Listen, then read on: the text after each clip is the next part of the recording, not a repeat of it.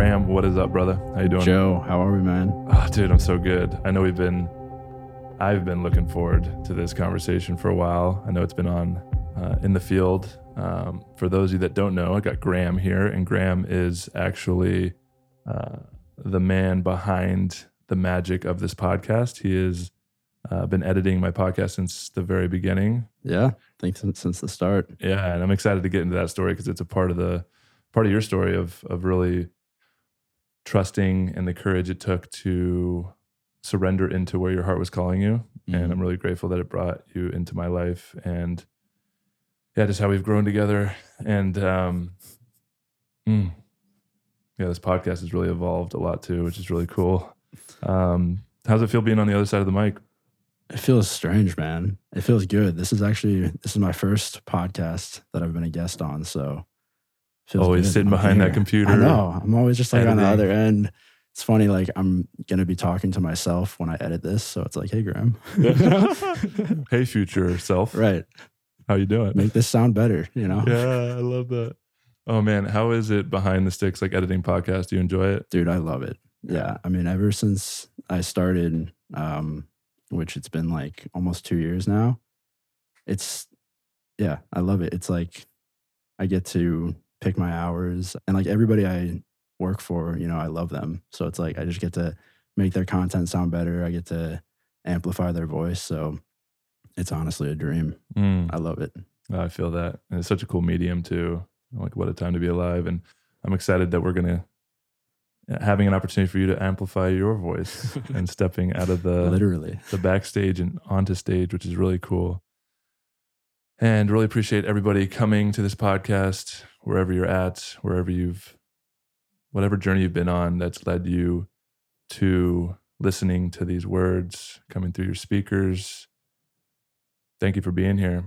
And I'm really excited to share this space with you, uh, share this conversation with you, share this this frequency, this love, drop it into the heart together begin these podcasts with a little guided visualization and meditation so we can drop in. I've just been really reflecting on how cool it is to connect through the quantum, through these meditations, and through this podcast. We're obviously recording this onto the RodeCaster deck here. So it's actually not going live anywhere, but there is an, an ability somehow through this quantum field of connection that in this moment in time as you're listening to my voice and listening to this word these words and listening to this conversation you are here with us maybe in a different space maybe in a different time. But through this meditation i welcome everyone that is listening to this no matter when or where into this space with us to join in on this conversation to be here. And as we drop in really and as you listen to the conversation, just really connect with your body and yeah, what resonates within you, what part of Graham's story, what part of his shares, what part of my story, my shares inspire you and help you reflect a little bit deeper into yourself. So wherever you're at, if you're driving, you can just connect with the, the energy that's coming through. If you can find some stillness, and quiet, and gently begin to close your eyes, bringing your awareness into your body, into your felt sense experience. Just noticing how you're feeling in this moment. If you feel rushed, overwhelmed, if you feel in a state of joy, expansion, gratitude. Just noticing what's on your mind, what's in your field. Then begin connecting with your breath. Noticing how your body's natural breath and rhythm is happening.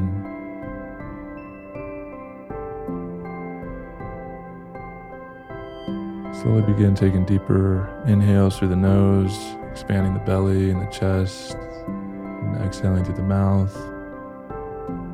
Again, breathing in, expanding the belly, the chest, exhaling through the mouth.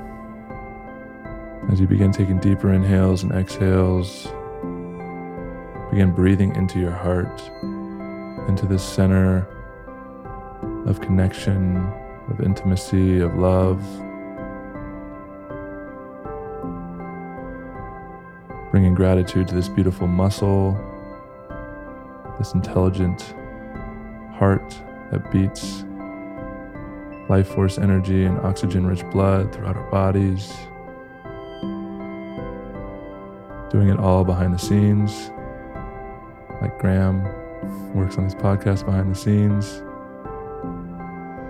allowing us the opportunity to be, to live, to experience. Continue to open your hearts, continue to listen to your hearts. This is your connection to the intelligence of the universe. It is an ally.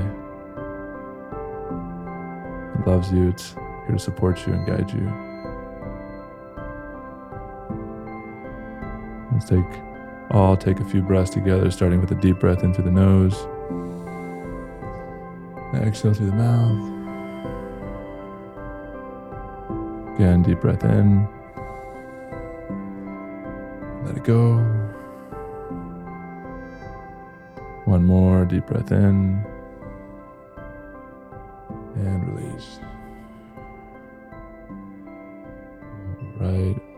Welcome, everyone, to another episode. Drop into the heart with my man Graham. God Oh. damn, that was good, man. Yeah, you like that? yeah, Tell me about how you feeling. I feel good, man. I, I hear those all the time, but I'm always editing while I'm listening. So it's nice, nice to be able to fully drop in. you Yeah. know? Totally. Yeah. yeah. Oh, this is such a cool experience. Um, we have a few things to talk about. We sure do. Yeah, and where do we where do we start? Let's start with this this dopamine detox because that's that's what's present for you and present for me. And you you brought this up before we started recording, and uh, it was really cool for me to reflect on the like you were the person that inspired me to read this book called Dopamine Nation Yep. and I burned through it. Like I read it in a few days, and I was just like so uh, enamored by, you know, I, I I struggle like most people with just little addictions, right? And I Mhm. wouldn't call like I definitely have addicted ten, addictive tendencies, right? And I've danced with some some pretty big uh, addictions to different substances, but I feel like I'm very grounded. I'm very good. I have all these tools, and I don't I don't have a judgment for any one thing, Mhm. but it's really the relationship with the thing. Yeah. And so I've noticed, you know, my cannabis habit, nicotine habit, um, these different tools, even like social media Mm. and consuming like Netflix, like all of it's under the umbrella of a dopamine release. Yep. And we're in a world now that's so fast paced, that's so absurdly like always vying for our attention, which really is just like the chemical response of we're searching for dopamine hmm and you know i've i've i've danced with my own habits and I've, i'm gonna take a week off of cannabis but then i'll start chewing more nicotine or going on uh, netflix more to watch Mhm. tv hmm and uh, just realizing like it's not about necessarily the the habit or the thing Mhm. there's there's a layer to it with that but it's really when when i started looking at it from this this perspective and this lens that my body and my mind just want the dopamine hit and so just because I'm saying no to cannabis for a week, I'm like filling that dopamine hit with other things. Mm. Just very interesting to to look at it through that lens. And so I, I went on a little dopamine detox a couple weeks ago, uh, where I really just like wanted to reset my Mhm. dopamine levels, which I'd never heard of that before. Right. And you shared it with me, and they talked about it in the book.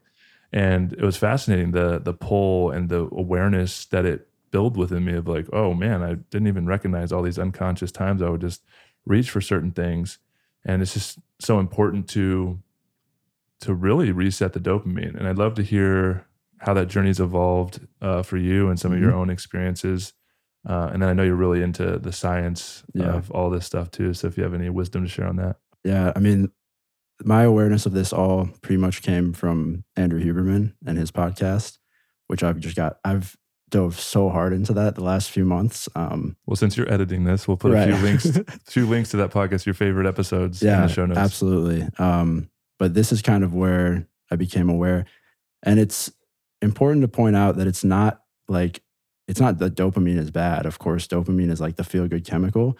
Where I think we start to get into trouble is when we're spiking our dopamine without any effort. Mm. So it's like when you reach for the snooze or the caffeine or the porn or the social media, like you don't have to do anything to get that dopamine hit. It's just immediate, like instant gratification.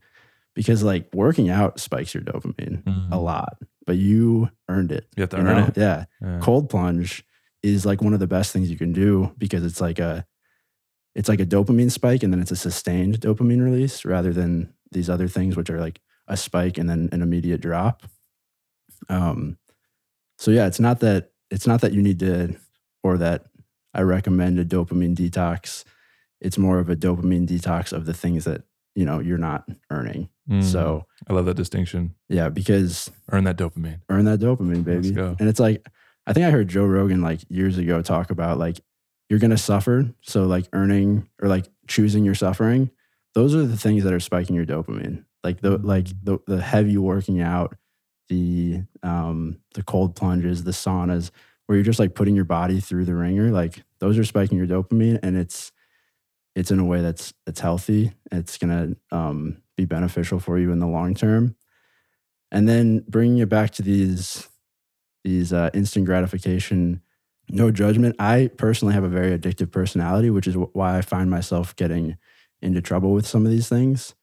Um, so for me it felt like that dopamine detox i did was super helpful and i'm still kind of in a space where i'm i'm just tracking much more carefully the things that i'm doing and um, just the understanding of what is happening in my brain chemically has been so helpful for me to just choose something different in those moments. You know, Mm. like What does tracking look like? Is that just the awareness of like I'm pulling for the thing and having more Exactly. of like a, a pause? yeah, before? just having like that moment of awareness. Like, why am I reaching for this? Like, because you know, caffeine, snooze. Like, I love those things. Um, but am I just reaching for it like kind of unconsciously? You know, because I'm I feel like I'm missing something internally, and I'm like reaching for something to like fulfill me. or am I using it in a way that's productive? Because I think that all those things can be used um, in productive ways if you're if you're doing them consciously. But it's just, Yeah. it's just being careful and tracking tracking that stuff. Yeah, it's because I have this this thing that happens like with my my cannabis habit. Like I love smoking weed, hmm and Same. it, it opens this this connection, this portal. I feel like I have like so many insights and downloads. Like if I meditate on it or I'm just doing yoga with it, it really drops me into my body. And so when I don't smoke for a while and I, I smoke, I'm like, oh my god, I've missed this so much. I Mm. remember. I'll go do 100%, yoga and I'll feel so good, and then I'll I'll just like, okay, let me smoke again, smoke again, and then I'm like, wait, when's the last time I was sober? Right. I'm like just a functioning pothead. Yeah. And so it's it's it's such a beautiful dance for me, specifically cannabis, because it Mm. is this such a tool. Hundred And percent. I used to have judgment for that, but I've worked that judgment, I have gratitude for it as a plant. I sit with it, I have reverence for it, I connect with it. But then there's these times when it becomes unconscious. And then I have this story that comes up that's this like scarcity energy Mm. that, oh, I'm addicted to it. So I have to stop it Mm. and like cold turkey and never do it again, which makes me like, well, if I'm never going to do it again, I'm going to smoke as much as I can now before I stop, Right. which creates this cycle of never actually having balance with it as a tool. Yeah. And the one thing that I've learned with the dopamine thing, because it was a, a practice that it wasn't like dopamine detox forever. I need to watch my dopamine. It just, it re, it gave me an opportunity to look at my, the way I'm showing up and my unconscious habits. Mm. And with that scarcity story that comes in, what I've learned is instead of looking at it as this like linear, like, I need to make sure I'm good, so I'm never going to smoke weed again. That's like a Mhm. linear thinking. Mhm. But instead, it's this cyclical thinking of Mhm. like, if I give myself two or three days off or a week off every month Mhm. and reset my dopamine, and then like maybe maybe schedule on, you know, time to smoke weed, like like a yoga practice with smoking weed, and like build it into my schedule and like cycle it in and out Mhm. is so much easier for me to look at it from that lens because then it's not like this scarcity like I'm never going to do it again because I have a problem with it, but rather it's bringing it back into balance. Yeah, absolutely. And it's important to feel into what habits um, are serving you and what which ones aren't. Like like your example with cannabis is a perfect example. Like my my relationship with cannabis um, now is it feels very healthy. Like it feels like it's it helps me be super creative. Like if I'm smoking weed, I'm not watching TV and eating. I'm like stretching or working out or Mhm. making music. Like it feels inspiring and it's like a it doesn't make me want to do more cannabis, you know? Like when I smoke, it's not necessarily feeding into wanting to smoke more and more. So, um, you know, going through the things that you do daily and just being honest with yourself. And I think that's why the dopamine detox initially is so um, valuable is it's almost like the elimination diet of dopamine. Like remove everything for a little bit and then start bringing things back in and seeing like checking in with how you feel after, you know, like Mm. Does this make me feel full? You know, like do I feel good? How's my vibration after I'm consuming this thing? Like is it low? Am I reaching for it again to like get back to that space that I was in when I first took it? Like those are the things that maybe, you know, you can just start to be a little bit more careful with. Yeah. Oh man, I love that so much. Um, I used to smoke so much weed in, uh, when I played football, and it was a tool that helped me with the pain in my body, but it was also a way to escape the stress, the anxiety, like the pressure, all of these things. And I smoked so much weed. It was almost like almost like I didn't even get high. It was more of like a head change, but I was Mhm. very like functioning on it. Mhm. Um, and so I've been dancing with it for a while and really redeveloping uh, the relationship has been super powerful just as I've continued to connect with, with the fre- frequency and vibration. Um, it's really cool that you don't like necessarily have an addiction to cannabis. You're really like centered with it. Yeah, and that's that's not always been the case. I definitely used to be more in the like in college and in years after. It felt like more of an addiction, but I I found a way, but and it was by removing it for a while, like and then bringing it back in. I found a way to kind of like re-engage with it in a way Mm. that felt like it was serving me. Um, but it's still even with those things, I think it's a good idea to you know take breaks and check in and then bring them back because if you're always doing it, you don't know what it feels like to not be doing it. You know, Yeah, so it's like you can't get that baseline. And again, that's like why the the detox and the elimination and the slowly bringing them back in is so valuable. Is you you kind of get to sit with each each habit and see, you know, Mm. is this serving me? and also really reflecting for me and my my journey and, and this is something for if you're listening to this to reflect on too because i always had this it's like what am i what am i reaching for like, i Mhm. love that question and like what, Mhm. what what am i trying to hide from in this moment that i don't want to like feel or be with and like i know that there's something there of why but I Mhm. like I've never really explored it. And just very recently, I've been connecting with uh, this wounding, this this this wounding that has been this a part of my life from childhood with my relationship with my parents, specifically my mom. I was a mama's boy, and just a, a couple of weeks ago, I've been really moving through a lot of energy uh, personally with my relationship and with the business and just holding a lot. And I did this uh, fear of money workshop with the internal team at the Heart Collective. Were you, were you there? Mhm. You were Yeah. there. Oh my God. Yep. So that was so powerful, right? So powerful. and so Ben, uh, co-founder at the Heart Collective, who's created this framework called Fear Alchemy. We have a course live on the website right now, so you can actually take yourself through this this powerful experience. Um, and I've been through it multiple times uh, at this point, and every single time I just learn so much about myself. And so we're going through this fear of money workshop because that's the was the theme for the month. Um, there's ten foundational fears that this course takes you through. So fear of abandonment, fear of uh, judgment, fear of failure. Um, but we were focused on this fear of money, and it was really fascinating to connect with the the fear I had around money. Is that if I don't have it or I lose it, that I'll be I'll feel weak. And I was like, okay, that's that's interesting. And then part of the framework and the the process of fear alchemy is to to kind of reframe that in what is it that you desire? And the, the word that came to me was was power. And i felt kind of icky about that. Mm. and like that's kind of egotistical. Like why would i want power? And on further reflection i wrote it down anyway because i trusted that was what came to the surface and really looking at the power and i've been going through this journey of my own personal power and how i've given that personal power away and it, it just like locked in when i had the awareness of it of my connection with my mom and how i've always felt kind of under her spell, I guess. And obviously, this is all unconscious to her. So, like, mom, I love you so much. If you're listening to this, this is just my experience. And um, there's just there were these moments when I felt like my power was being taken away. And so, the, the crazy thing about this inner work is I didn't have a realization and awareness of this. And so, when I had the awareness, it like all clicked. Like my story of money, my story of my habits, and the dopamine thing I'm going through.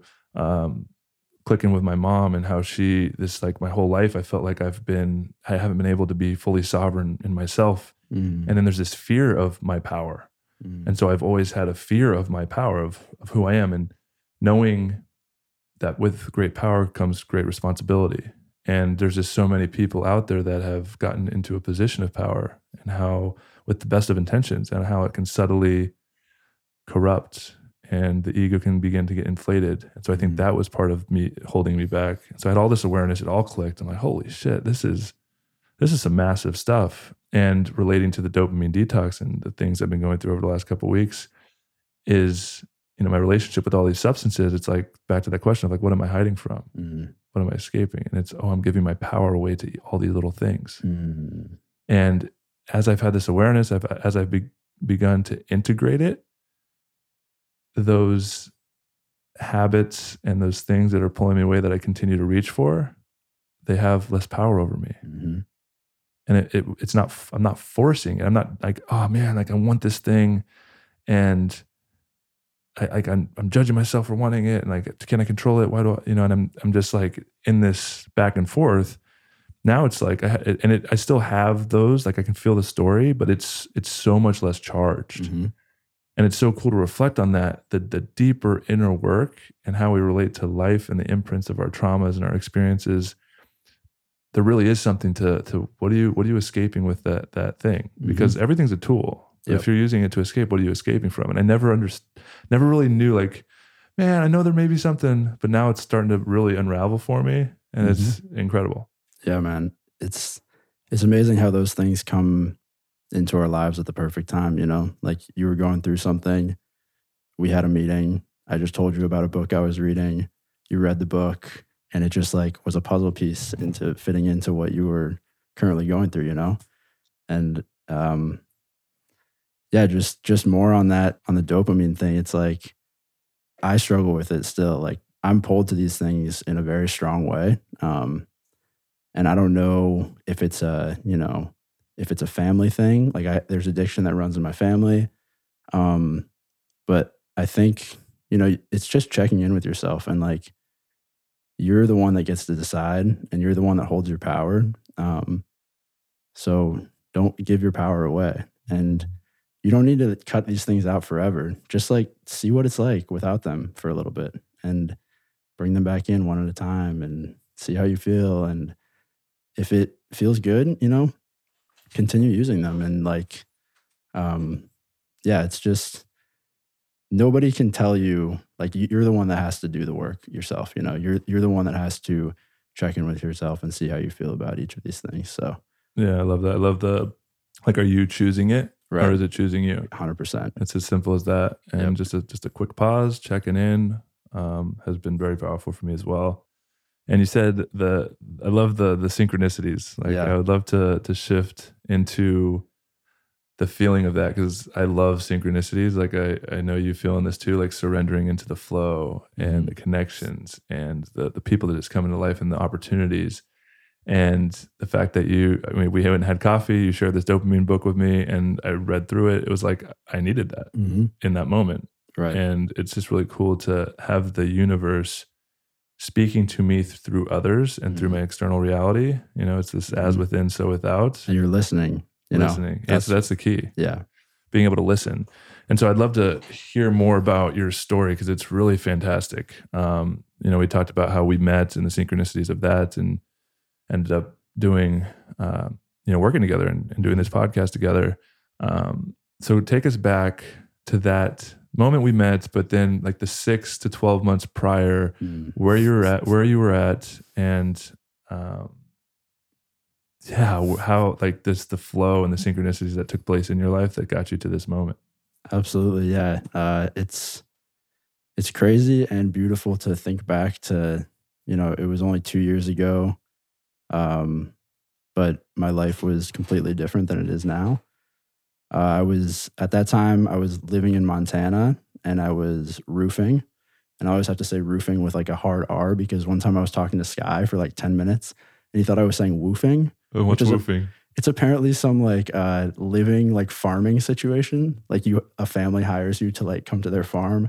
Honestly, I don't really know. Oh, I know it. is. It's a it's like- like, a website that you can Yeah, go yeah. Trade like staying like lodging for working on farms. Yeah. But like 10 minutes into the conversation, he's like, Wait, are you saying roofing? And I was like, Yeah. And he's like, Dude, I thought you've been saying woofing this whole time. And I was like completely confused. So yeah, I was roofing and Those are roofs, the things Yeah. that are on top of on houses. top of your homes. Okay. Yeah. So glad we have that clear.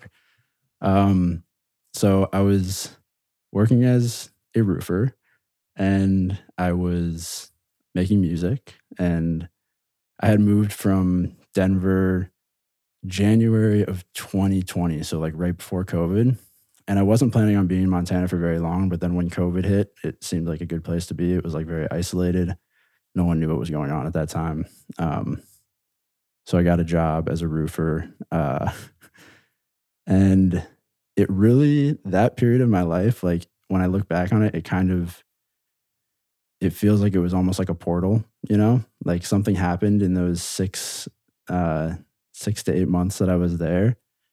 Um, and yeah, it felt like a portal where I started really, I call it like my monk phase. I was talking with Christian Pity about this, how it feels like a lot of our friends had a period of their life that is kind of like isolated, um, really doing a lot of deep inner work. And we call it their, our like monk phase. Yeah, like a little was- hermit energy. Yeah, 100% hermit energy. So just to just to set some context for you going into this hermit energy and, and this this kind of awakening and big transition, because I, I do believe we all go through some type of big experience where we have to Mhm. learn to trust and surrender because the things that we thought we were going to be doing are begin to fall away and we're being called to something else. And a lot of people have resistance to Oh, that. yeah. And we'll speak to the resistance a little bit. But were you always connected and had an awareness of this thing, or was this like a sudden like awakening that kind of took place? Yeah, no, I definitely was already connected and had an awareness. Um, it felt like um, so I was living in Denver before Montana. That's where I went to college. Um, I was there for about six years. Um, but ever since I was like 19 or 20, I started becoming super interested in um, meditation and just altered states of consciousness, Mm. um, however, whatever means uh, to get there. Um, but it it didn't feel like I was in a community of people that like were on that same frequency with me. So it was kind of like a hidden aspect of my personality that I didn't really let show, and I it felt kind of isolated there too. Um, but my life in Denver was very much uh, party, um, drinking, like just a completely different life, and Mm. I loved it. Like I, I love Yeah. all my friends from Those are good Denver. They're times. still my homies. Yeah, like I wouldn't trade it for anything. That's But- interesting. I just want to speak to this this Yeah. point because there's a lot of talk around like shadow work in Mhm. spiritual communities and like this collective evolution that's happening. And I just want to speak to because I've I've resonated with this big time as well. Like how our our awo- awakened side of ourselves or the spiritual practices that we have or the exploration of the mystery mm. we can easily put that in the shadow if it's not accepted in our friend circle. And it gets to a point where it's like actually like i want to explore the bigger part of this part that i put in the shadow and i'm showing up and partying and doing all these things to fit in and Yeah. connect. And there's nothing wrong with that. Like I, i'm there's part of me that really misses those party days right? Hundred percent. and it's cool because we can explore it a little more consciously and i still have a lot of fun. But yeah like you can put the good aspects of yourself in the shadow just as much as the bad things Yes. and I love that. Like it's it's it's just such a good example of Mhm. yeah, I'm exploring and I have these tools and this curiosity, but it doesn't feel very accepted in my my immediate circle. So I'm I'm just not not talking about it. And then Mhm. eventually that gets to a point where it's like, actually, am I am I hiding too much? And Mm. what does this really look like? and that's what it felt like and you know i think over the years when i was in denver it kind of just built more and more where um it felt like it was time for a change. Like it felt like it was time for a change a couple of years before i made the change. Like it takes a while for most people. That's the resistance. exactly. That was the, the resistance. Um but i finally did make the change and that was the move to montana. And um yeah it really felt like that six months like I just had a lot of space to myself and I had an opportunity to sit with myself, which was something that I think I always desired, um, even if I didn't really know it. Um, I got to know myself. I had time to meditate and write and just like feel into what I desired. And yeah, I started, you know, I was listening to Eric Godsey's podcast a lot. I took his journaling course, which also felt like a whole whirlwind of portal manifestation because we'll put a link of that link Yeah, to that in the yeah, show notes too. Shout yeah, out to Eric Godsey. 100%. Yeah. But just through tho- those practices, like I started writing down what like my ideal future might look like, um, where I wanted to be.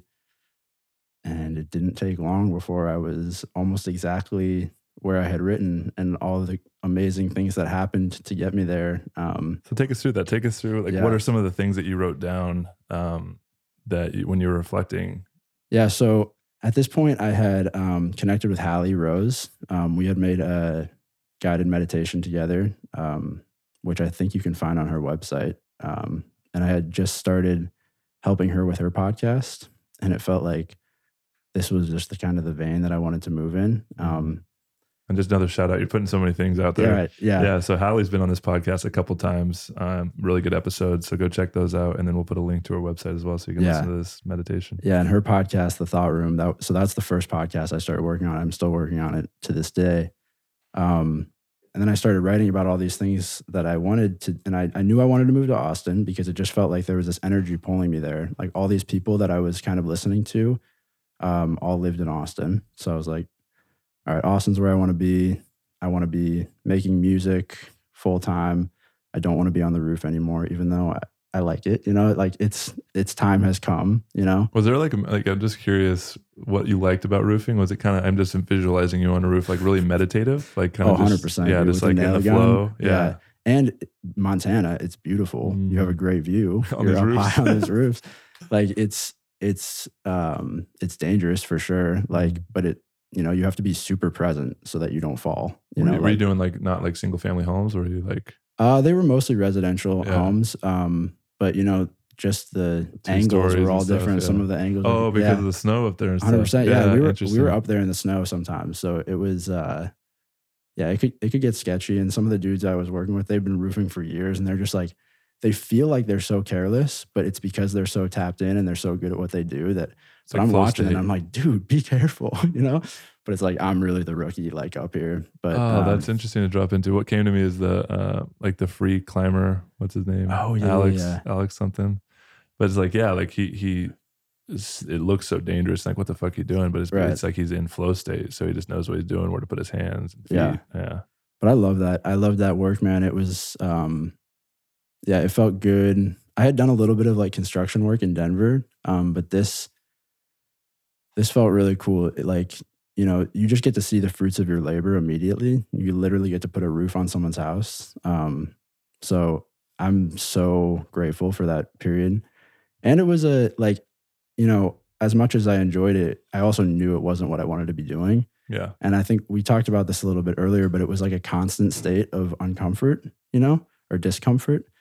And that is the space that allows you to grow so much. So I think that paired with all this inner work I was doing is what kind of like opened this door of manifestation or this like, um, yeah, kind of this portal that brought me to Austin. Um, and we can just going a little bit further down that story, like connected with Hallie, started doing her podcast, connected with Godsey, um, came and visited Hallie in Austin. I met you. You just happened to like your podcast editor had like vanished or something, or Yeah. like something The- had happened. yeah the, the person that i had originally like started getting the podcast off the ground we, we did like two or three episodes together and she just like disappeared for a couple months right. Like hey man i'm looking for an editor So met you, met Sarah, who was doing her podcast at the time too. Mm-hmm. So it was like, holy shit, I like there's four people, like this is a full-time thing now. So Mhm. like it's like, all right, so I'm just gonna move to Austin. Um it took me probably two more months from there because I I took everything from Montana, which wasn't that much stuff, just everything that could fit in my car. Um, and I went back to Chicago, which is where I grew up for like two months. And then I was trying to find a place to live. And one day Godsey just hit me up, voice note. He was like, "Yo, I got an extra room at my place. If you want to move in," I was like, "Done." So a month later, I moved down to Austin, um, and that's kind of where that's where this journey began. You know, You're doing Godsey's podcast too. yeah, doing Godsey's podcast the, too. the myths that make us. The myths that make It's a us really great it's podcast. super dope. Yeah, So I just I just think this is really oh I just started vibrating. I think this is really cool for anyone listening who may feel like they're on the precipice of some big transition or some unknown. And you know, I just love the fact that you're taking Godsey's journaling course, listening to his podcast religiously probably at that point, and you don't even know the guy, but right. you're connected to him and and now you're you're still living with him. You Mhm. guys are super close and you're editing his podcast. Yeah. And you have all this really amazing work that's Yeah, allowed you to be comfortable and focus on the things you love. and that's what's beautiful. For the the podcast has kind of been the um, uh, foundation of the work, but my passion is music, and it has brought in so many opportunities to work with some incredible people, and just give me time and space to work on my music. You know, so and I love. I mean, I love doing the podcast too. Like it's so fun to. I had never really worked on like dialogue before I started the podcast, but it was just like it kind of came naturally to me just from recording and editing music um, and mixing music for so long. Um, but it's, I mean, obviously it pairs well with creating music because it's the same software that I'm using. So it feels like, you know, my work just pairs so beautifully with my passion in a way that I couldn't have even dreamed of. Like I didn't, I didn't even know that what I do now was a job five years ago, you know? Well, it probably wasn't right as much that's true now. that's true but i didn't even know that this was an option so uh, yeah i just feel very blessed to be in this situation that i'm in now yeah, it's beautiful, man. And before we get into the music, because that's where I want to go next, I just want to, yeah, hear from you as you as you feel into where you're at now, looking back on the last twelve to twenty four months. Like what what comes to you? How does how does it feel when you connect with like how things unfolded in the way that you envisioned and journaled about them, and how does that the synchronicities that you've already experienced? How do you bring those into this moment for maybe the because we're going to speak on you kind of stepping into the next thing Mhm. and and and confronting the next resistance and the next fear. Mm. yeah i mean the first word that comes to me is just uh, gratitude you know like i'm so grateful for what happened and i don't know exactly how it happened like the, the forces are beyond me but i think that um like kind of like we were, what we were talking about earlier but like that that constant state of discomfort that i had put myself in like healthy discomfort you know that is making you grow um paired with like the deep inner work was kind of the the portal. And i think that that can be a tool for anybody like doing the inner work and putting yourself in uncomfortable situations constantly you know like going to an event that you don't want to go to is uncomfortable but like then it's over and you're like back doing your like finding ways like every day to put yourself in a in a state of growth really Mhm. because like discomfort and resistance and challenge is what allows you to grow so when i reflect back um yeah gratitude is the feeling and then kind of that pairing is the my guess as to how it happened you know but who knows It's like the awe of the Right, mystery. exactly yeah Yeah, I love it. And I love what you said about like living in the the discomfort and getting Yeah. outside the comfort zone. And yeah, it seems just tapping into your energy, like you're you're at a point where you feel comfortable. Mhm. and we're and you're you're speaking to this this next this next phase and stepping outside that comfort zone again Mm. uh, and before we get into that i just want to share kind of because this has really been one of my my key like mantras or the, the things that i've really held close to my heart on this journey especially when i walked away from the nfl in 2017 is like getting uncomfortable Mhm. like on the other side of fear lies freedom Mm. and the only only place any of us can grow is outside of our comfort zone Mm. like if you're in your comfort zone like you're not there's no growth there right and that obviously there's a lot of nuance and complexities because your comfort zone can be really big for one thing Mm. and then really kind of small for the other. Like you, you're you're you're stepping into this, you're editing the podcast, you're like around Right. this world, but then Right. you're in front of the mic, Right. And so that's a little bit of a discomfort for you. So stepping into that, and it's just been such a powerful journey. And I'm really grateful for my football journey. Playing football 16 years of my life, it was like I was constantly uncomfortable, and just reflecting on, you know, in high school when I first started football my freshman year, I had never played the game before. I never really watched the game. I didn't even really know what positions to play. And it was like really challenging and overwhelming, but I loved it. hmm And then by the time I got to my senior year, I'm like hot shit, you know, senior on campus, like all all state, like Yeah. top, like all- like top one of the top offensive linemen in the state of California. Yeah. And I just felt like my shit didn't stink. And I was Mhm. like, oh, this is great. Like I'm just crushing people, crushing people on the field. I know you were too. I was, dude. I, like it makes me want to take the film out and show some peeps because I was just just mauling like high schoolers. It was so fun. But then I go to to college and go my freshman year of college, and it's like a whole nother level. Yeah. You know, I'm seven, reality check. 17, Yeah. playing with the first game I played my freshman year, true freshman year. I was 17 years old. Played BYU. A lot of BYU, a lot of Mormons there. So a lot of Mhm. guys that went on missions. Mm. So some of these guys are like like 24, 25 years old, like grown men compared to a 17 year old just getting out of high school. And I felt that and it was Mhm. challenging and it was really hard. Like that freshman year was really challenging. It was like, man, I don't I don't know if I can do this, like confronting a lot of my own fears, limiting beliefs. And then again, by the time my senior year, I'm all conference. I'm like getting ready for the NFL draft. I'm like busting people up. Like I'm just bigger, more confident. And then I get drafted and I go my, my rookie year, it's like, motherfucker, this is even Right. harder right. than I've ever experienced. Like I'm playing with grown men with families, with millions of dollars on the line, with Yeah. millions of people watching, with everybody judging every move. It was just like, holy shit. And that journey for that eight years in the NFL was constantly being uncomfortable. Right. There was there was no way, and like I got more comfortable as I kept growing and, and getting more experience. And like later parts of my career, obviously, were way different than my rookie year. right. But that was part of the reason I walked away. It was like I I got to a point where I I felt like I hit the ceiling hmm of my potential.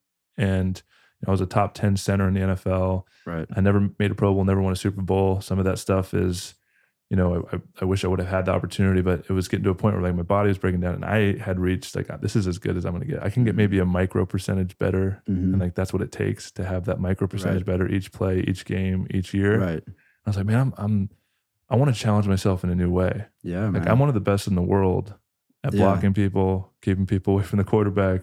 But what does it feel like to to challenge myself again?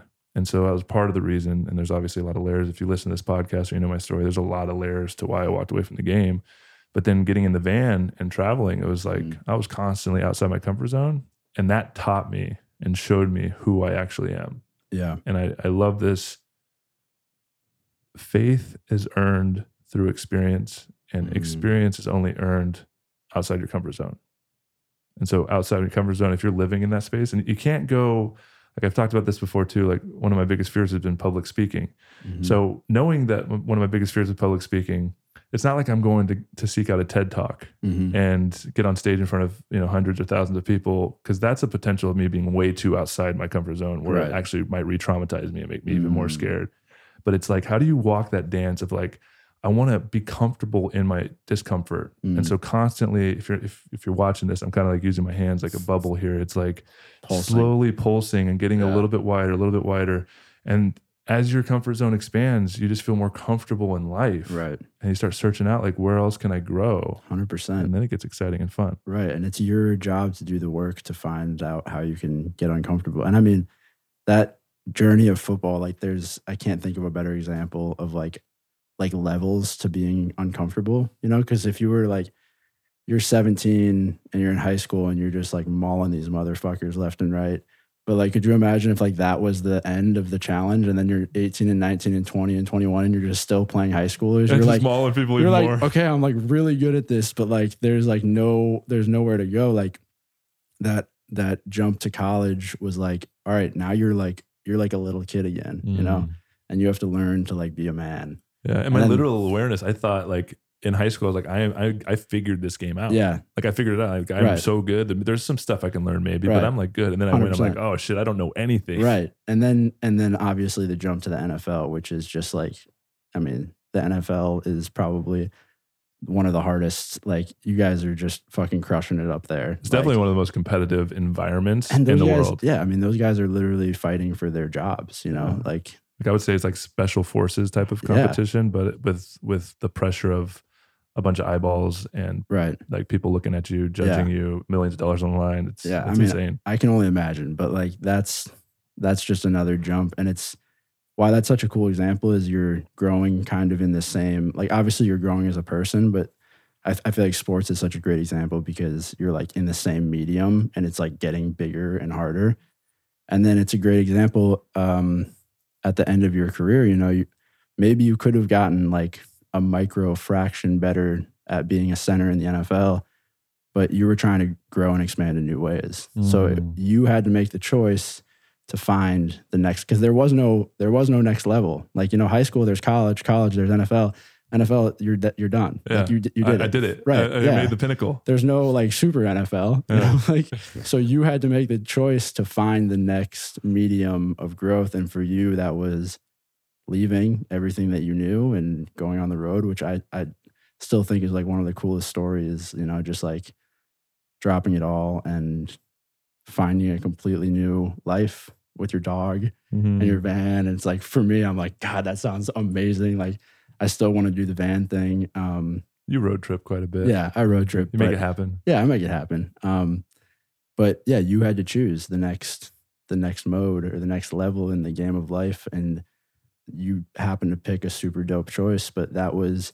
because then then you were again like the rookie. You know, you're the rookie on the road now. Like you don't you don't really know what you're doing. You know, you're just like going in a van. Like you're not an experienced camper, an experienced like you know traveler. So this is a new vein for you to find new growth and learn about yourself. Yeah, I appreciate that, man. Yeah, and just to expand on that a little bit, because that was one of the biggest challenges and is one of the biggest challenges. And I feel like I'm just getting to a point where I'm starting to develop skills as an entrepreneur and as a leader that uh, I I had to start from scratch. Right, And like it was crazy. I didn't know anything about any. Like I never had a real job. right. Like I knew uh, one of the best people in the world at blocking people, like keeping You're someone one from of the getting. psychological from like stopping someone from getting to another guy. Yeah. yeah.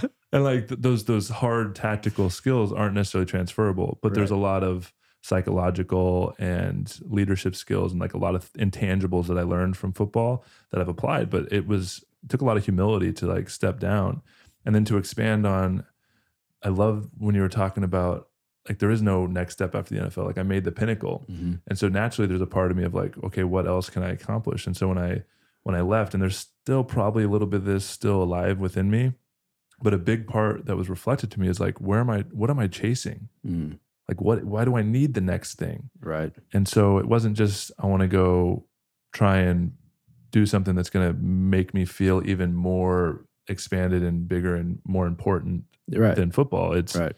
I walked away and it was an active participation in this massive ego death and realizing, you know, tied to a lot of my father wounding of and I think this is a collective wound that is is being healed right now is this unhealed masculine force and energy. And naturally that's a projection onto the father figure in my life. And I'm sure a lot of people can relate to this is not and I'm sure a lot of athletes this is probably a very shared story in the deep unconscious of a lot of professional Mhm. male athletes even female athletes of needing to prove something in order to receive love Mhm. like prove their worthiness and so that's the journey i was on and i remember i wasn't very connected i desired a deeper relationship with my father and he wasn't very present um, as a kid and so it was like i started playing football and i got a lot of love for it a lot of validation i was like oh this is the thing Mhm. and I became one of the best in the world at it.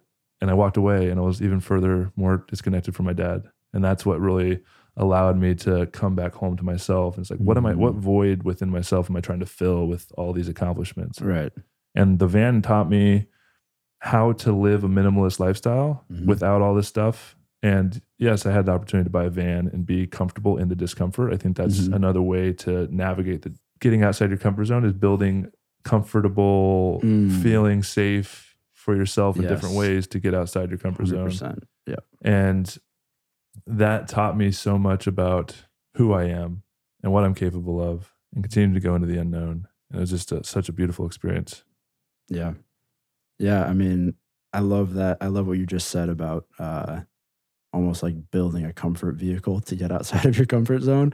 You know, like you did that literally, but like uh, metaphorically, you can think of that um, like when you're when you're ready to move into that next phase, like preparing yourself. You know, like what you said earlier. If you were to go decide to go give a TED talk right now or give a speech to you know a huge crowd, like you might not be ready for that. I mean, you might be, but like I'm getting there you know. now, right? but, but back three years ago, hell no. Right. So like you could prepare yourself for that by starting to give speeches to smaller crowds and like creating a comfort vehicle around yourself to expand into that that uncomfort. I think that's uh that's that's beautiful. Yeah. Yeah, there's a quote that just came to mind, but I can't I can't grasp it. It's like if you have a vision, genius like has power in starting hmm or something like that. It's Mhm. like this idea of you ha- if you have a vision of who you want to be, where you want to go, you might be stifled by how big that vision is, Mhm. and the, the way to get there is just by start starting, Right. start learning, fail Yeah. as fast as you can, learn, Yeah. grow, do, and then you'll learn, and then you'll end up one day like you living with God's. You'll look back, Right. be like, how did I get here? Right. It's because you started. Right. And that's yeah, that's so important and it's the hardest part too because it's like you don't see you don't see the fruits of your labor right away, you know? Mhm. Like anybody who's incredible at anything, you know, they worked to get there and it's not like you sit down with a guitar and immediately like you're like I'm committed to playing the guitar and then you know how to play the guitar like you're gonna have to go through hours and hours of like your fingers hurting really bad and you're just sucking at the guitar and you're not really gonna like see visible results but if you look back two years ago and you see yourself playing the guitar to where you are now you're like holy shit you know but it takes that it- like you said just like starting and doing it and then eventually like that bubble around you expands and you can start doing crazier and crazier or more uncomfortable things um, to the point where you look back and you're like, holy shit. Mm-hmm. Yeah. And before we get into, because I want to speak to you stepping into this another level of resistance and discomfort with your with your music, and I want to explore that. But I think this is a good opportunity to share this upcoming retreat we, we're putting together through the Heart Collective. It's a river rafting retreat in September. I think it's September second to the seventh. And this is this came to me when we were talking about being like building a comfortable vehicle to get uncomfortable. Mm. And naturally it's an expedition. We're out we're going to be out there for four days three nights on the river camping no cell service. And there's 20 spots available and we're bringing a retreat into this experience on the river. And there's so much unknown there. And i've this is going to be my third year going on this trip and it's continuing to evolve and deepen. And i've received so much medicine and so much clarity and so much just coming back to myself coming back home being out in nature in this on this river in this canyon but there's so much unknown so it takes courage to step into an experience like that and what i love about this experience in particular we, we partner with a company called adrift who's a river rafting expedition company who do this I don't know, 25 times a year. They get permits. And I, I met the founders and we ended up having a conversation. This is the first year I went on this trip and I was lucky enough, synchronicities. It's cool to circle that back in here. Both the owners, it was the last trip of the year. Both the owners were on the trip and I just started talking to them. This is before the Heart Collective was even a thing. Hmm. It was just an idea. And this is like kind of the the starting, right? And just like feeling into. And I remember sharing this vision with them and I was just like, man, if we could, oh, I just started vibrating. It's so cool if we can build a retreat experience on the river like merge like the the work i'm being called to do in the world and then this this experience of being out in nature and like morph them together. This could be one of the most powerful experiences known to man.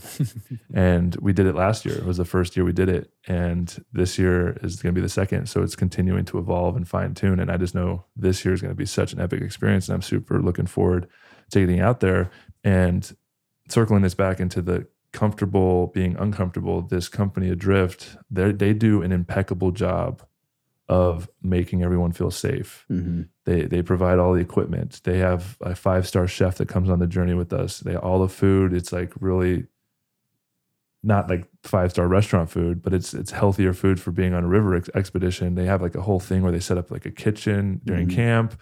We sit around the fire. It's just so chill and relaxed. And like even the rapids, like whitewater rafting, it's like we're floating most of the time. There's Mhm. like some fun rapids that going through, but the experience, like what I love so much about it when I'm in it is like I feel so comfortable right now, Mhm. and I'm out in the middle of nowhere, Mm, yeah. and that's a real gift. yeah uh, nature has been one of the most powerful healers for me and I, I love that offering that you guys are giving for people um, especially for people who maybe haven't experienced uh, nature in that way you know where is it again where is the retreat happening It's it's um you fly into Vernal, Utah. okay It's in it's in north east Utah, and you, it's kind of on the border of Utah and Colorado. okay which like is the most beautiful landscape if you Mhm. haven't been there um but that's so beautiful to like that offering it allows people to experience that with that comfort vehicle because you know like if you've never camped probably don't go do a five day backpacking trip you know like Yeah. you know like start out with something where Like putting you're your taking tent in your care of, backyard. right yeah exactly maybe set up your tent and see if you have all the uh you know Yeah, all the things. right yeah um but and then you can you know continually progress where you know you are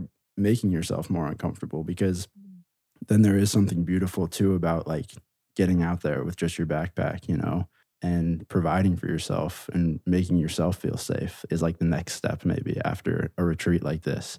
So that's just another example of kind of continually progressing to make yourself uncomfortable. And I like, I can feel as I'm speaking that this is kind of a reflection of, for myself because I, I feel like i might be in a more comfortable space now where it might be beneficial to me to start finding things.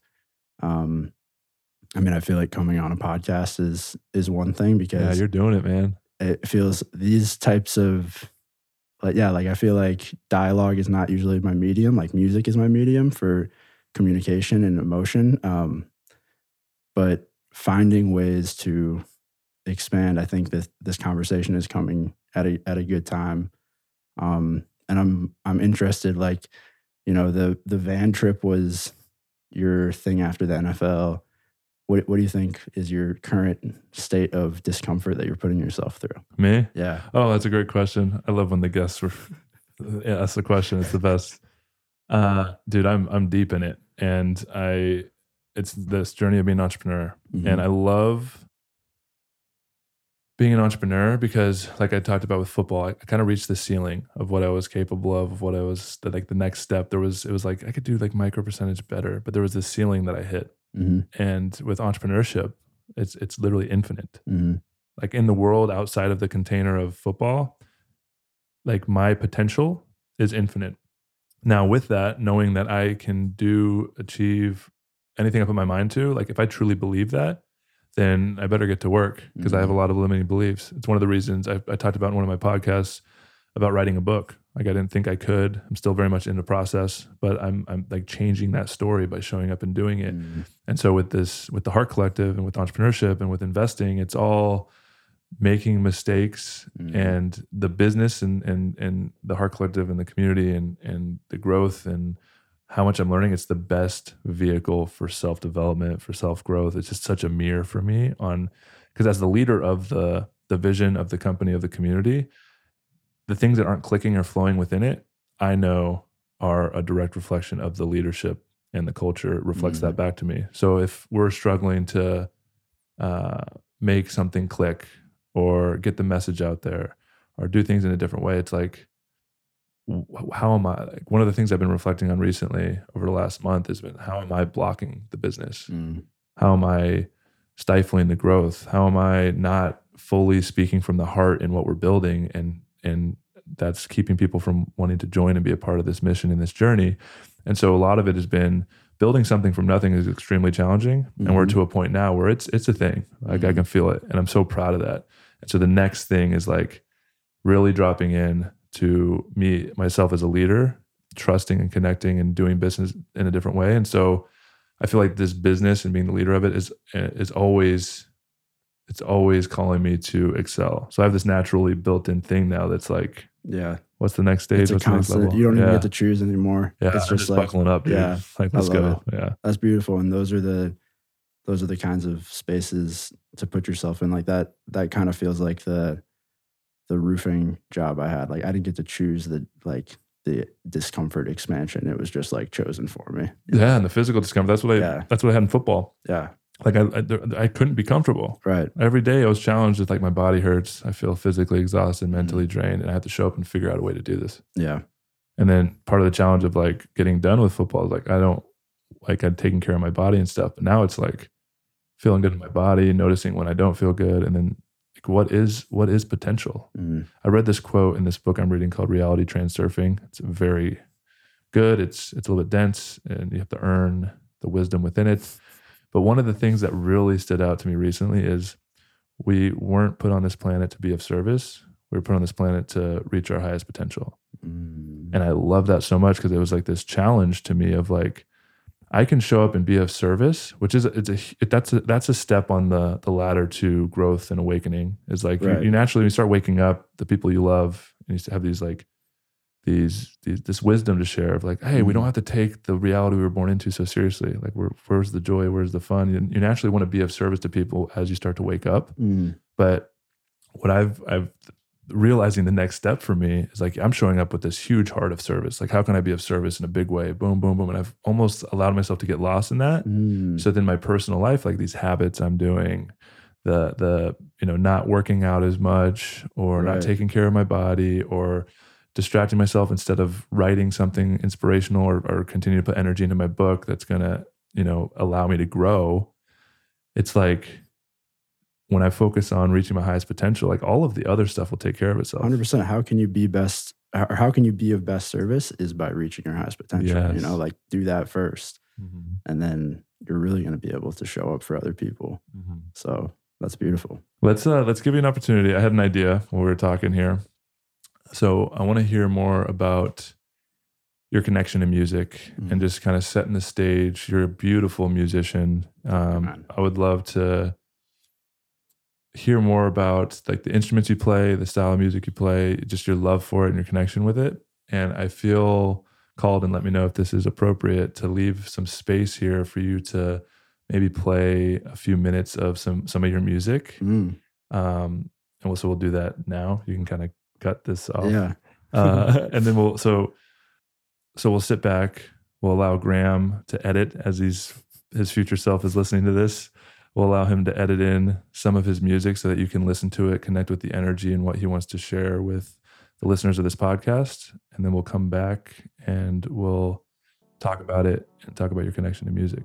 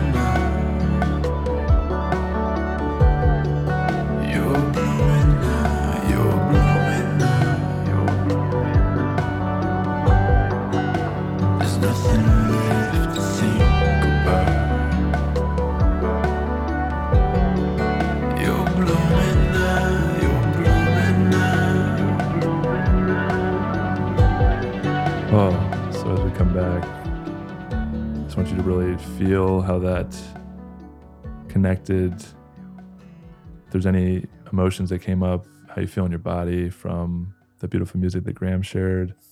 And yeah, I'm just excited that you have an opportunity to listen to some of the the magic and creation that comes through. And I'd love to hear just how music has impacted your life and, and this medium of communication, like you shared. I just think that's so beautiful and it's just so poetic. Hundred percent, man. Yeah, uh, music has always been. I mean, it's it's been my life since I can remember. Um, my mom is uh, a musician, and I started playing piano when I was three years old, and um, I like I took piano lessons, and I I remember not liking my piano lessons because I had a very strict teacher, and it was like practice every day, like learn all this classical music. And at the time, it felt like a chore and a job. But like looking back, I'm so grateful because um, that's what made me practice. You know, I, I felt like I was going to get in trouble if I didn't practice. So it like kind of forced me, um, which just kind of built a foundation where I could start to explore. Like I had gained a skill set, you know, where I could then branch out. Um, so I had been kind of just like writing music all through high school. Um, and then I'd say it was probably the end of high school, start of college when I started to record myself and get really interested with production and, um, you know, like I had so many musical inspirations and they were from so many different veins. Like I was super into like hip hop, but I was super into like cinematic ambient soundscapes. And I was also really into like the doors and like it was just like a mesh of of everything. And I I think a lot of people are like that, you know, like that's not unique, but But it's cool Um, to have all these different genres to pull from because then they can create a unique sound. hundred percent. And so and that's exactly it. Like it was finding a sound, which I'm still finding today. And um I I think it's Hans Zimmer has an awesome quote um, that I'm going to completely butcher, but it's something about like uh, instead of instead of finding your sound, it's like listening to your sound, or like you already know what your sound is. It's like it's like opening up to allow it to come through. So that's something I've been I've been working on, but uh, yeah, started What is that process like for a musician when you're lis- listening to a sound? Because you, you kind of, I mean, even with this podcast and some of the meditations that we do, and we've done guided meditations together. Mhm. You, do you, you mean do you connect with the meditation and channel it real time? yeah um i think for for guided meditations i i kind of have a framework for the sound that i'm going for obviously you want something that's you know ambient and is going to pull you into the experience but also is like kind of out of the way because you want the meditation itself to the words of the meditation itself to be at the forefront um which is also just another like fascinating uh, thing that I love about guided meditations is like making music that I know is going to be like heard subconsciously rather than like the forefront. You know, it's like a whole different process because you're you're like creating space for something else that's going to be there and like trying to uh, elevate it in a way or tap Mm. into a field that's like on the outskirts of that meditation. So And that opposed to your own music that you're bringing to the world. Talk a little bit more about right that. Right. Yeah so and then you know i've i've released a couple songs just under my own name and um i'm starting to move more into creating more of that kind of music because it's been a couple of years now where i've gotten to create so much music um but it's been for like projects videos and guided meditations which i love like i absolutely love that stuff but i feel like a new wave of of my own music is coming through um, that's going to implement all this new you know style that i've learned um, especially from like the guided meditations. Um, i'm really excited to fuse that with more of like the stuff that i used to listen to or i used to make um, which is a little bit i honestly don't really know how to describe it like my girlfriend always like she just says it's completely genreless. Like your uh, style? yeah, like yeah, interesting. I can't think of a um like or I can't think of a specific genre that Is it it a, in. could you think of two that mash together maybe? Or is it Um, just so unique? I mean, What what kind of instruments are you playing mostly? it's mostly piano. Mostly piano, Yeah, okay. and then like I really love uh like hip hop beats and I Mm. really love um but I just love the like ambience of like, you know, like Jon Hopkins is like one of my biggest inspirations. If you guys haven't listened to him, do yourself a favor. Um, but I guess like East Forest is similar, but he's also creating all different types of music. But those are just kind of some of my inspirations. But I'm just excited to find a way to like fuse all that together into something new.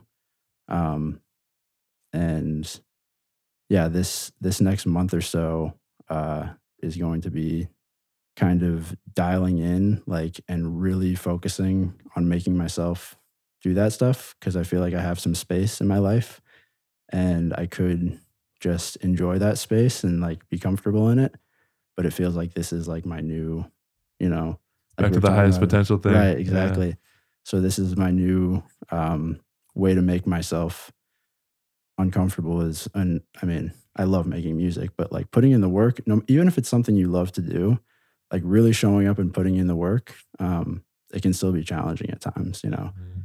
So that's gonna be kind of my commitment to myself over the next month is to really put in the work and not not just when the inspiration strikes, you know, because like if you're waiting around all day for inspiration, you're probably not making very many things, you know. Yeah, right. Yeah, let me know how that goes. Right. So like putting in the work when you don't feel like doing it, um, I think is really important. And I'm really excited to create some new music and to share some new music. Mm, I love it. And I'm really looking forward to it. And I'm super excited for you.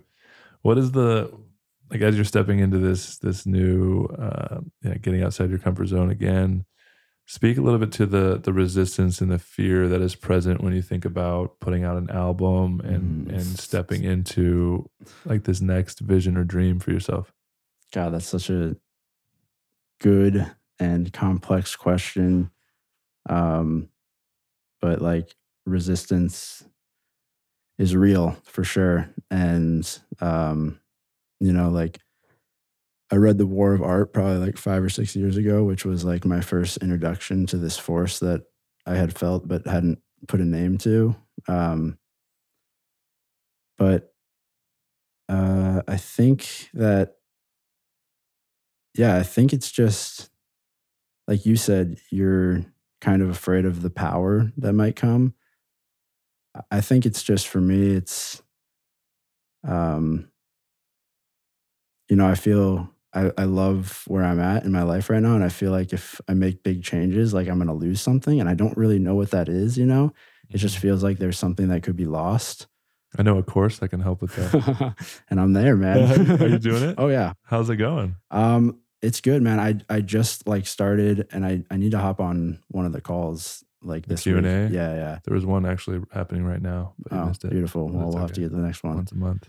But um, yeah, like that course is a perfect example of ways for people to you know start doing this work. I just want to put in we have a code for listeners of this podcast. So if you go to heartcollective.org and you go to the Fear Alchemy course and you put in code at checkout heart20, H A R T uh, 20, you'll get 20% off. And there's a couple different tiers. But yeah, it's really powerful. And I'm, I'm so stoked for you. Yeah, I'm. I'm excited to hear how it unfolds. Yeah, and it's it's so great to be surrounded by people who are constantly pushing each other into that discomfort and um yeah, I I can't really put like a name to what scares me, but I think that almost anybody listening can resonate. Like yeah, like you, they, you the know. thing that you yeah, you know.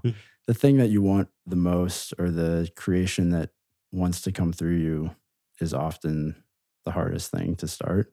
Mhm. Like Yeah, if- your purpose lives within your fear. Right. And it's like those things that you aren't super passionate about feel re- really easy to start, you know, Mhm. sometimes. But it's like if it requires you, if getting what you want would require your life to completely change, I think that sometimes you feel this this strong resistance. And I've felt that for years. And I have all these tools and practices that help me deal with that, but it's still still at the forefront of my reality. You know. Yeah. And, I'll, and honestly, reframing uh, what's helped me is reframing that that fear frequency into excitement and courage Mm, and opportunity to to feel alive. Because like when you're comfortable, like yeah, it's fun for a while. Like you get to a point where you're like, I don't feel challenged. I don't I don't feel as excited because I'm comfortable. yeah. And so seeking that excitement, when you reframe it like that, instead of it being like, oh, I don't know, like I'm I'm scared, it's like, oh, I'm excited. It makes me feel alive. Yeah. Let's hit it from a different angle because you're, you are powerful, and just the story you shared today with manifesting from being, you know, a, a woofer, no, a roofer, uh, into like doing a journaling course of a man you looked up to, to to then being his roommate and doing his podcast. So here now with this new like stepping into this new potential that you're uh, exploring you know what is what is what is it that you want to create? Like what is what is uh if there were great question ben always asks is if fear didn't exist who would you be? What would you do? So i'd love to bring that question in and allow you to feel into what it is that you actually desire what it is that you are looking to create in your life Mm. Yeah, right now it is a collection of of songs, whether that's uh probably would be like an EP um of music that is really like my communication to the world and is really from from the heart. Um because like I said, like music is the way that I communicate with the world. And the medium of like video and guided meditation in a way i think it, it allows me to like hide behind the the other thing that's there you know? Like i love doing that stuff but it's like like i said i'm kind of like you're not taking up space. Right. you're like elevating which is like a great metaphor for like sometimes how i live my life. Like i feel like i'm trying to not take up space um Mm. oftentimes. So i want to create music that takes up space uh-huh. yeah Mm. Oh, I love that. I feel that so much, man. I'm just feeling that, dude. Like, so many people may not even know what their dreams are, Mhm. may not even know what they're meant to be doing. And it's it's like wherever you're at on the path, you know, fear is such a great teacher, such a great tool, such a an ally to show us where our purpose is and Mhm. like what it is that we desire.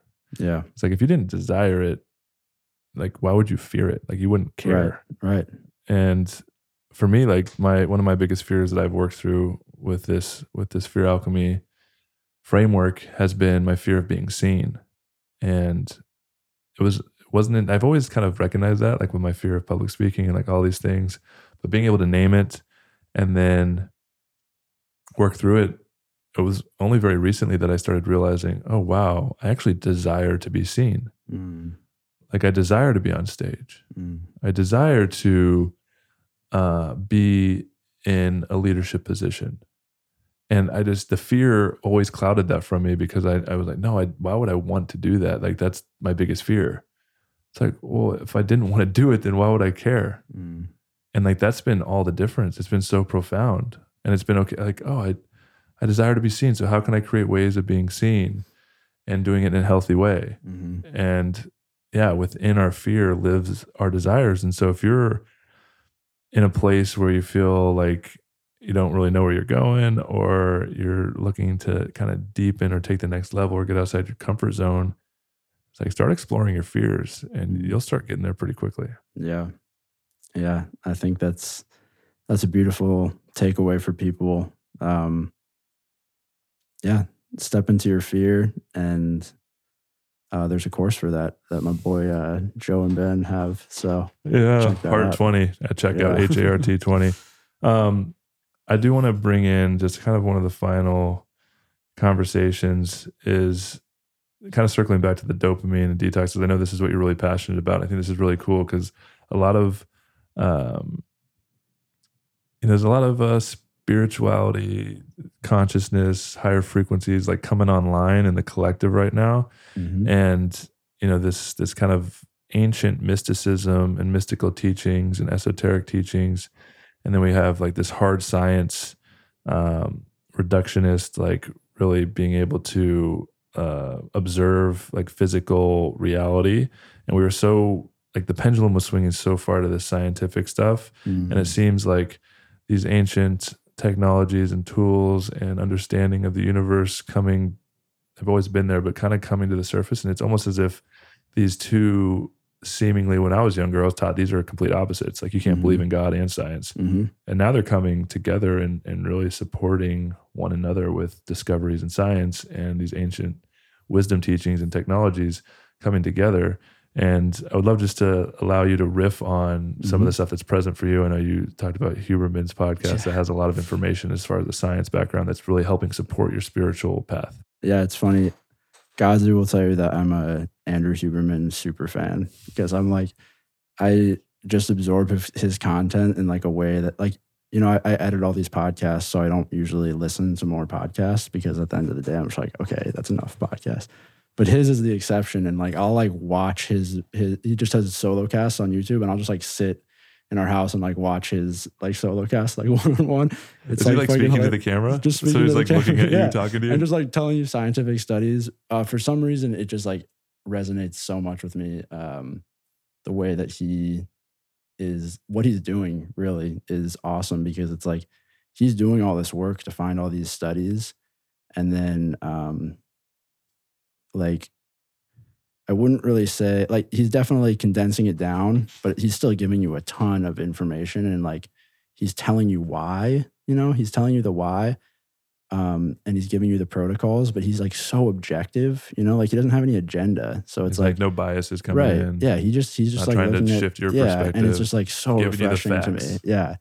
And it's so, you know, scientific, but it's just like for me, absorbing all of this ancient wisdom, which I love. Um, and I and I have for so long, and reading books kind of in that spiritual vein, it feels really refreshing to uh, kind of focus a lot of my energy on like this side, you know, on the scientific side. And like you said, just in, in the world in general, we're seeing the merging of spirituality and science because really, like science is just like kind of proving what they already knew like thousands of years ago, you know? Yeah, it's interesting. It's like like science, religion, philosophy, theology, like all of these things is just the universe trying to understand itself Right, in in different from different lenses. right. And now it's all kind of merging together and Yeah. supporting one another and yeah, so like what do you think is going to happen with with all of this? Like where do you think the world is headed? Yeah. So, well, I'll say just like I see that happening in the world, and I also see that happening within myself. You know, it's Mm. like a As it's like a within, so microcosm. yeah, exactly. It's like a microcosm of that, um, where just absorbing all this scientific information and applying the practices, I feel like has had such a benefit on my spiritual practices as well. Is there anything specifically that you can share that might be uh, like a practical tool or tip for anyone listening that could help them? I mean, the dopamine thing is huge for me. Um, just understanding why I'm reaching for things when I'm reaching for them. Um, Like it's almost like it takes away the judgment of of like 100%. how come I can't control this? I don't have Right. willpower. And it's like, oh, it's, Yeah. there's actually a process in your brain that is making it very hard to not reach for it. And so being able to understand that and then being able to have an awareness of it. Same thing with fear. Like Yeah, when you're in a fear state, it activates the amygdala, which takes you out of the prefrontal prefrontal cortex where like love, connection, and like the higher awareness and higher frequency states live. hmm And so if you get hijacked by fear and you're living in the amygdala, you can't both like be open and loving and Right. in a state of fear. yeah, So like understanding the the physiology of the body Mhm. actually allows for these spiritual deepenings. yeah. I think, and then on top of that, like just all the all the things I've learned about like regulating your nervous system and all the tools that we have at our disposal. Um, you know, if you're lucky enough to have uh, cold water, um, that has been a huge one for me. But it's like I was doing, uh, I, I was doing like ice, uh, like ice therapy and sauna, but like knowing why you're doing it is so it makes it so much more effective. You know, like Mm. understanding what is happening to your body, what is happening in your brain when you get in the ice. It's like it feels like it amplifies the effects. You know, like you know you feel good when you get out, but it's like why do you feel good? And to me, that stuff is just like fascinating. Mm, that's Yeah. beautiful. Yeah, thanks for sharing that. I, I agree. I think regulating the nervous system has been it's, it's one of the most powerful, impactful Right. tools anybody ev like everybody should learn. It allows you to show up in the world in ways that you know you weren't able to before. Yeah, that's really what this deeper inner work's all about is regulating the nervous system. Mhm. Like if you get triggered, you get in this state of frenzy and you, your amygdala gets activated because of a fear response or past experience or trauma that you haven't really looked at. And it's all lives within the unconscious. Mhm. And until you explore that side of it, but then also developing the tools to to breathe and to Mhm. have an awareness of how your body's responding. Like your nervous system is your connection to your intuition, connection to the universe at all. It's this concept of like, you know, a lot of people in spiritual communities is and, and there is something to this, but it's a lot of people are searching for God in like these Mhm. higher planes. And where I've found God is in my own body, Mhm. in my own nervous system. And when I have a clean, clear, regulated nervous system, when I go meditate, I can check in and I can ask my nervous system yes or no questions and I can Mhm. feel expanded or contracted and actually communicate with the intelligence of the universe that is communicating through my actual body. Like that's fucking dope. Yeah. Yeah. I think of all the practices, um, like a stillness practice for me is, you know, the most important. Just being with yourself for whatever it is. If you can only manage five or 10 minutes a day, like start with that. Um, like for me, it's, it's a non-negotiable. Like I have to have some time with myself. Um, for me, it's a meditation practice, but Do you build that in the morning when uh, I I almost always do it in the morning, but if I don't have time or something comes up, I will do it sometime else, and I won't like. This is a this is kind of another vein, and it's interesting. Like I think for um, some habits that you're trying to build, you can't do this with all of them, but like some of them, it's important to make it completely non-negotiable. For me, that that current one is meditation. Like if I'm going to bed and I'm like, oh shit, I didn't meditate today. Like I'll sit down and meditate for 20 minutes. Um, do you use uh, guided meditations or do you just sit in silence? just sit in silence, just complete complete silence. Mhm. And I've I've done guided meditations, I've done music. Uh, right now, it's just complete silence, and it's just so important to me. And I have this thing, and I James Clear talks about this in, in Atomic Habits. Um, but it's like if you miss a day, it's so much easier than to miss another day, you know? Or for me, I, I have this habit tracker that I use where it's like I have this like chain of X's going. And it's like the the goal is to not break the chain, Mm, you know? So if I miss you a day. Right. So, um, and I don't know if that's necessarily healthy. like, Well, it's another thing that you have to be Exactly. have an awareness of. If you're doing it just to get the just X, to, just to keep the chain. I'm trying to get the longest fucking chain you've ever seen, bro. But um, and then you're going to need to take a chain of empties just so you can break the exactly, habit. exactly, yeah. So that's that's like another interesting thing. But um, I think it is important to have like non-negotiable um, habits that you stick to no matter what. Um, and I've found that a stillness practice is most important for me. So that's my my current one that I'm practicing. But I just think that if you don't have any time with yourself to like reflect, it's hard for you to show up in the world the way you really want to because you're receiving all this information and stimuli every day. And it's like, if you don't have a chance to like sit with it and process it and then like ground yourself, it's almost like you're just reacting. Mm, Um, especially nowadays. Hundred percent. And then that, you know, just having that stillness practice allows you to um, not react in just your everyday life to the same degree that you might have if you weren't practicing. So, for me and for anybody, that's I think that that's like one of the most valuable things that you can start doing. Mm, it's beautiful, man. I feel like we covered a lot of ground today. Thank you, sure. Yeah, we did. It's crazy. I thought we'd be talking for at least a couple hours, just Yeah. how much we talked about, how much wisdom you've shared. Yeah. And there's going to be a, a, a deep deep show notes on this one. Oh yeah. And I'm really excited to go through and find everything. yeah, find everything. So this is Yeah. this is really cool because some podcasts can be you know just more storytelling and stuff, Mhm. but we actually brought in a lot of uh, a lot of really actionable stuff, a lot of stuff to look up, a lot of stuff to deepen, a lot of places to to expand and, and find some more tools. So I'm really excited for people to listen to this podcast and explore the show notes Hell yeah, brother. that future Graham will be editing. Hey Yeah. Graham. What's up, dude? How you doing? oh man. Any final words of wisdom? No, man. I just I really appreciate you having me on. Um, it's it's truly an honor to have worked with you the last couple of years, and it's cool to be on this end of the mic. And I'm excited for what's coming, man. Mm, yeah, deep gratitude as well, man. You crushed it. I'm excited to see where this goes. Uh, there's uh, obviously you're really connected in the podcast community, so it's Yeah. it's only the it's only missing the intention to start stepping out. That I'm Yeah. sure you'll have all these opportunities to get on all these shows, and you crushed it. And um, yeah, just deep gratitude for you. Deep gratitude for your support and you know all the ways, not just helping me edit this podcast, but just being a friend and an ally on this journey. And yeah, deep gratitude to everybody that listened. Uh, reach out to Graham. Uh, well, Graham, where can people find you? We can put that in the show notes as well. Uh, yeah, I, I'd say uh, Instagram is probably the best. It's just at Graham Dern, and then I think I have a link thing in my bio where you can find like my music and everything else. Cool. Yeah. All the other things. So go check that out.